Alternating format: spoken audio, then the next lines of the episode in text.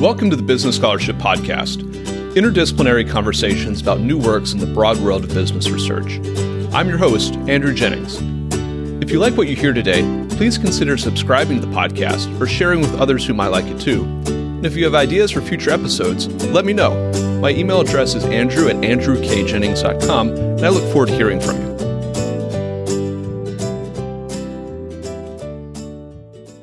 Our guest today is Joan MacLeod Heminway, professor of law at the University of Tennessee. We'll be discussing your article, Criminal Insider Trading and Personal Networks, which is forthcoming in the Stetson Business Law Review. I'll add a link to the article in the show notes for the episode. Joan, welcome to the Business Scholarship Podcast. Thanks so much. It's great to be here. Joan, in a typical business associations class or securities regulation class, the module on insider trading is a few days at least, a few classes at least, and you could probably teach an entire course just on the law of insider trading. But I wonder if I could put you to the difficult task of offering our listeners a quick introduction to the law of insider trading, maybe with an explanation of misappropriation and tipper tippee liability, which you talk about in this article. Some may be aware of the law of insider trading already, but would love to level set with those who maybe aren't as familiar with this area of law. Sure, happy to do that. And you're right. It's clear one could teach an entire course and probably beyond that on insider trading. Interestingly, in the United States, insider trading is actually punishable as a form of securities fraud, which is not true in most other countries in the world, especially in civil law countries where statutes codify as much as they can about exactly what's unlawful about combining the sharing of information and trading, which is really what this is about at its core.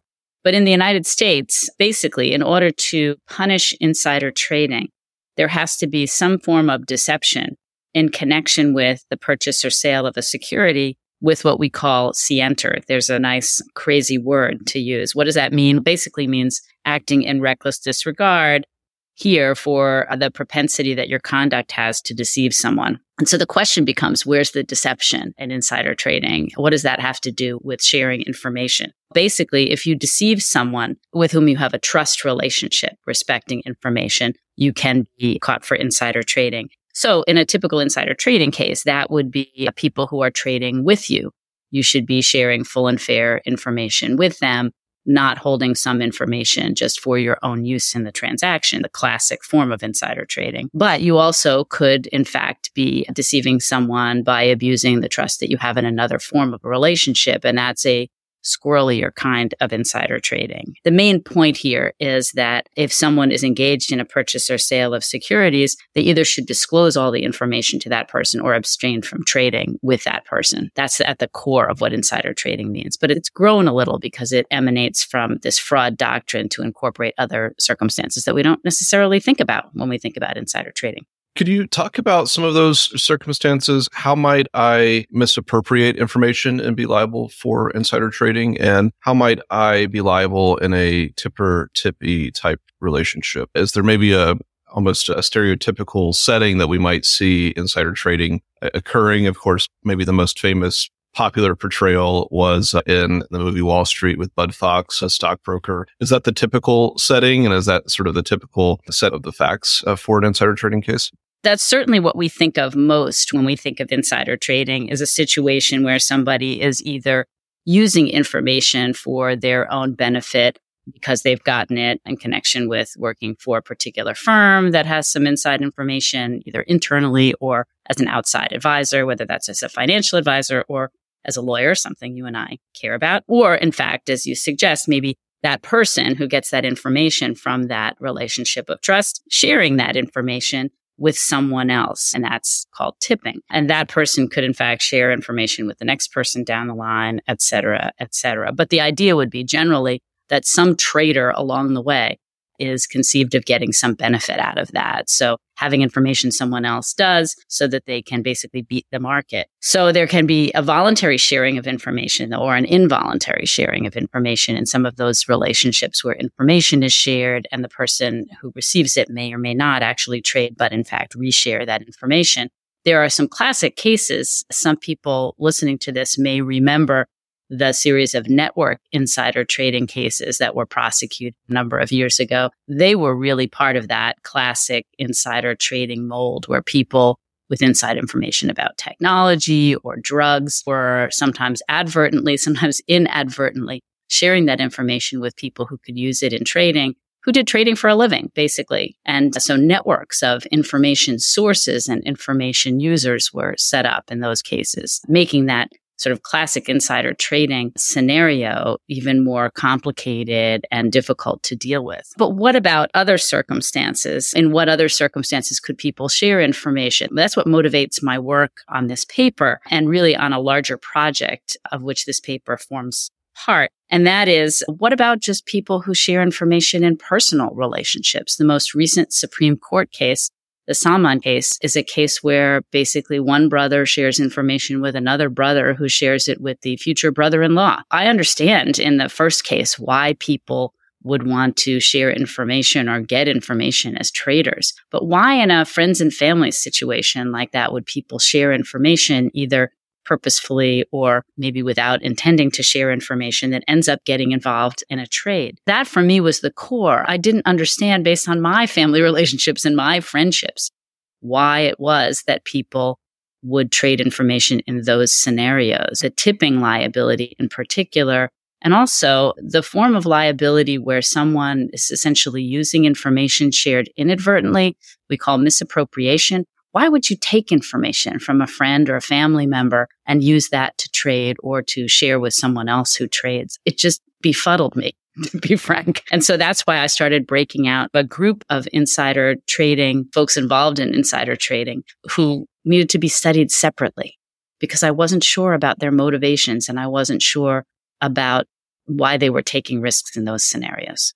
We might think about the maybe prototypical case of insider trading as being people who are insiders. They are engaged in some kind of white collar context, whether they're inside a company or they're a trader or a lawyer or broker or somebody else who's privy to this information or becomes privy to this information. And as you say, it's easy to understand why they do what they do. It's to profit. And that, that question becomes far more complicated in the case of involving your friends or family in illegal criminal activity. So, as you mentioned, you did this study in the paper, and I'd love to hear a little bit about the data that you collected, some of the findings that you have for friends and family insider trading. Who's doing this? You allude to some people might get tips from family members, some people might steal information from friends or family. What kinds of relationships are these? Uh, they weren't what I expected to be frank. When I started to break out looking at friends and family cases as opposed to cases motivated by financial trading, or at least clearly motivated by financial trading, I thought what I was going to find was a lot of spousal relationships. There's been a classic form of case called the pillow talk case, where your two partners are in their private space with each other, and one of them is mumbling on about some transaction that they've done, and the other one takes and uses the information. That motivated my study in large part because there are a couple of interesting cases of that kind that we teach in law school and that we worry about as academics and policymakers. But what I ended up finding was it's mostly friends that are doing this with each other and not family members, although there are certain family relationships that one can call out, including siblings and parent and child relationships. The way I got at this data is that led to those results was that I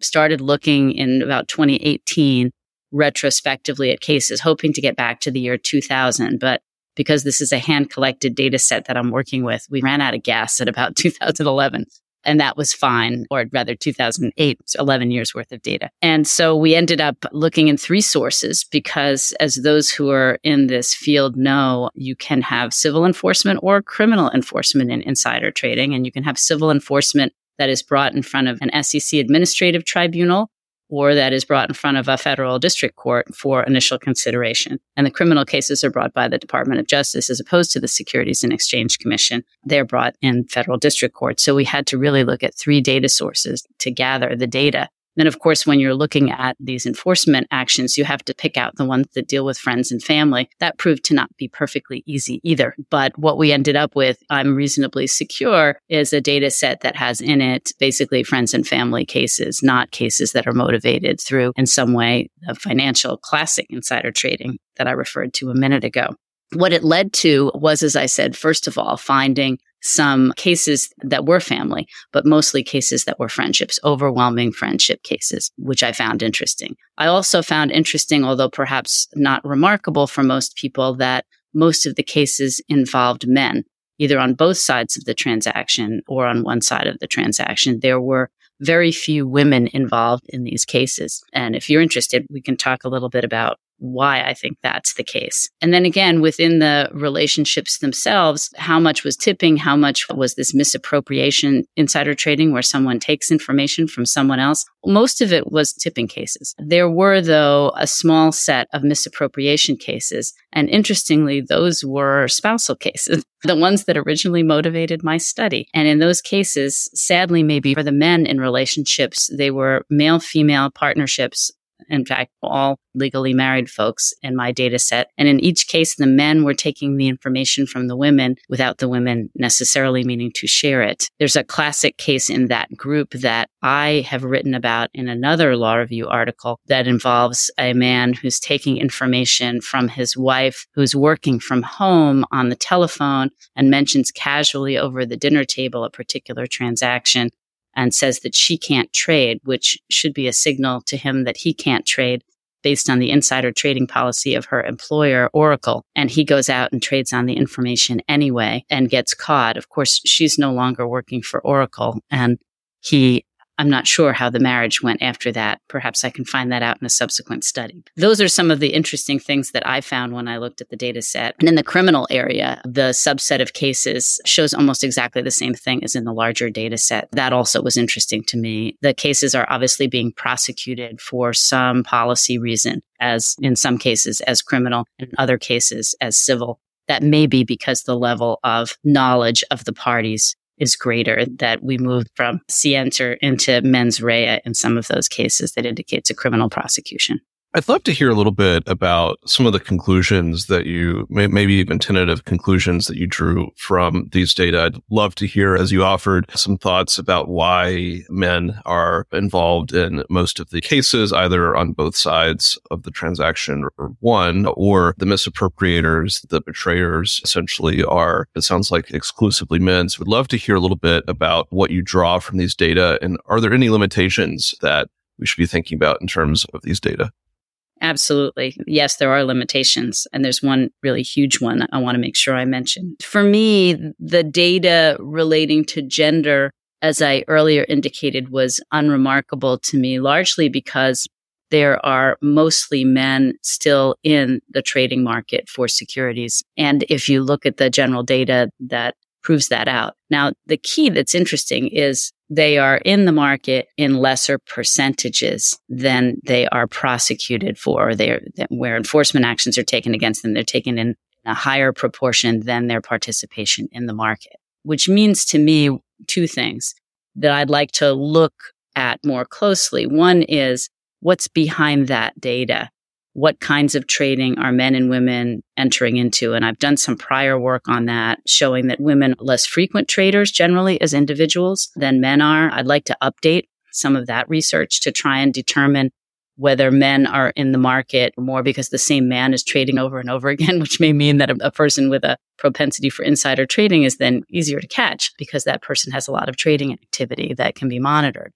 I don't really know that's the case, but I'd like to look at that. I'd also like to talk to the people involved in these cases and find out really what does motivate them to either voluntarily share information with someone or to take information from someone else, in particular a spouse. I still am interested, even though they're a minority of my overall data set and the data set that's represented in this paper. I'd like to find out really why people in such close relationships would take information from a spouse, presumably unwittingly. Now, we are presuming some things. So, one limitation of the data set is we're working with publicly available documents. We're working with the Securities and Exchange Commission's complaint or an indictment. And sometimes in the insider trading cases, there are settlements as well. So, you never even get trial testimony. But then you get trial testimony can be very self serving. And maybe some of the men in these misappropriation cases are taking the hit for their wife who shared the information with them voluntarily. There are just so many different factors answers that unless you talk with someone or were involved in the case in some other way where you had that knowledge, you wouldn't know really what motivated people. And so this continues to fascinate me. And I would like to do some qualitative interviews with people after my data set is completed on the larger project and try to tease some of these things out. Of course, those statements also could be biased.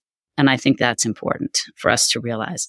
Then I guess for the larger data set, one larger limitation that I can think of off the top of my head is that prosecutions and enforcement actions are brought by officials who have discretion. And so not every case that Department of Justice attorney finds is going to be a case they want to prosecute. Some of those cases may end up in civil enforcement, but not every action that the Securities and Exchange Commission is exposed to is going to result in civil enforcement. So there's a lot of tending and weeding that people do when they get facts in a particular case about insider trading that they do before a cause of action is brought of one kind or another. There really are a lot of significant limitations on the data set. I'm not sure how much we can derive about humankind necessarily about some of these cases just looking at this data. There are certainly some directions that it points in that I'd like to follow up on much more closely. It sounds like there's still a big question mark about why they do it, why they put family members or friends at risk, why they betray perhaps family members or friends instilling this information. It sounds like there is this big question mark, but do you have any tentative thoughts about perhaps why they do it? Or does the literature suggest anything about why people in these friends and family scenarios might engage in insider trading networks? Yes, I'm not the only one who's curious about this. And law, of course, is only one lens that we can use to look at these cases. So I have done some rooting around and plan to do some more in the theoretical literature from a variety of different fields that I could think that might have an impact. The classic insider trading cases have often been explained by the law and economics movement, in particular, the tried and true rational choice theory that explains people's behaviors, assessing the costs and benefits and taking action where the benefits exceed the costs. And people, there's a classic theorist, Becker, who's done work in this area, and people have modified, added to, and reified that work in various different ways since that time. But there's also been a literature that challenges that, or at least presents some counterpoint in the business management literature, where basically they're looking at the failure to perceive harm. So maybe something that could almost underlie rational choice theory that people just don't see why insider trading harms anybody. They don't understand why the deception is harmful. It's just a breach of trust. What's the big deal? We've got other causes of action for that. Why should this be an insider trading case? And and Eugene Soltes at Harvard has done some work in that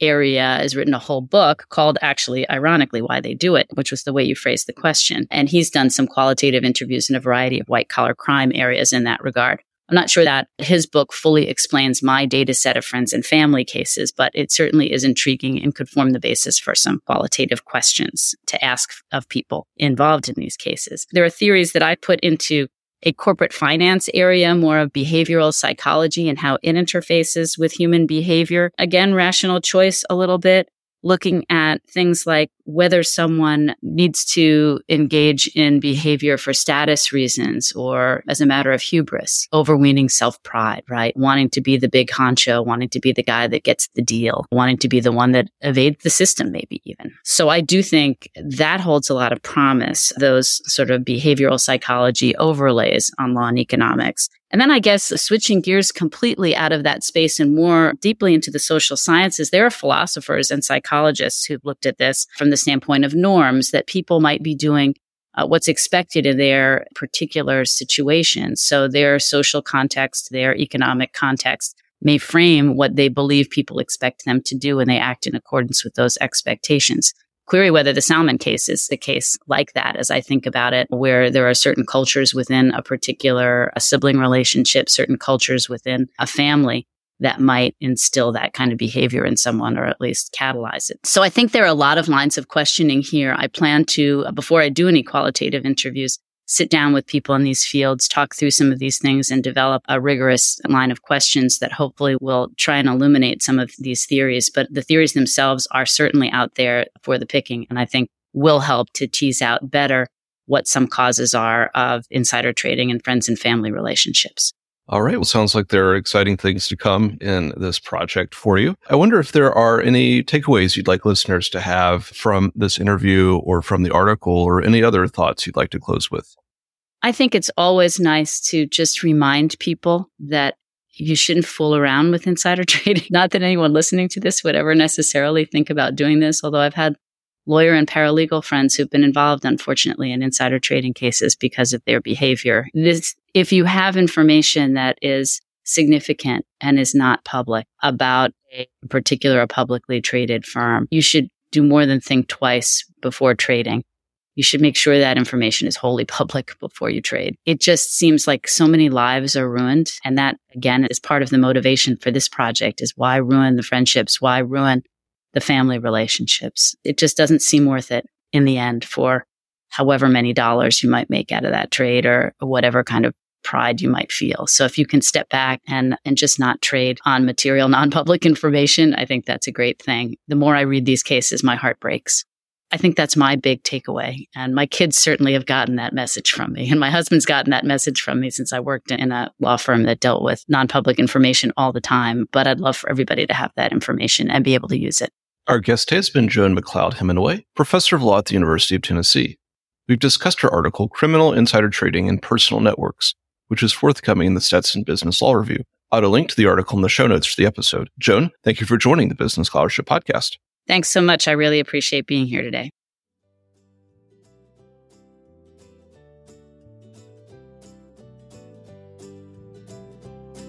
Thank you for listening to another episode of the Business Scholarship Podcast.